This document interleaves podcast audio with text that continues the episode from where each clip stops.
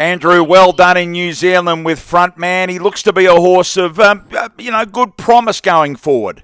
Yeah, he's always shown a lot of ability. We took him to Australia in the autumn and just didn't quite measure up. It was probably all just a little bit too soon for him.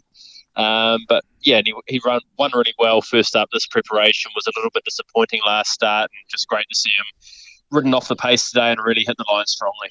I was just going to pose that, ridden differently. I uh, just wanted to get a little bit of urging around the home turn. Were you comfortable as you watched it open? Well, not really, because he failed on a very heavy track last start. It was still heavy today, so that was our big concern going into the race. But we had to give him a run today uh, to keep other options open in the next few weeks. So you're just glad it paid off. What are you thinking then uh, with those races?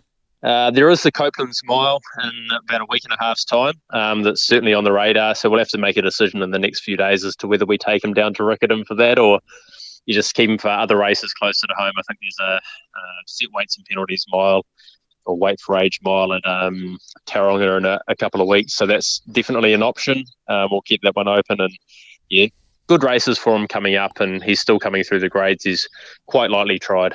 Okay, gets the tick today because he's won, but you'd obviously prefer for these tracks to improve going into the spring, uh, you know, into the summertime.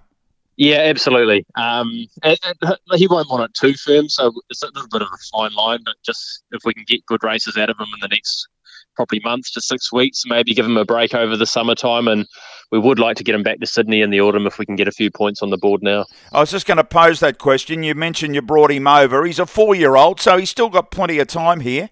Yeah, and he's well bred. He's got a lot of quality. We're just obviously trying to get that exposure into him and get that racing into him to harden him up for hopefully, you know, seeing if he is good enough to compete in Sydney in the autumn. Okay. And is he one that comes through races normally well, or will he know that you, you know, he's had a run given the track conditions?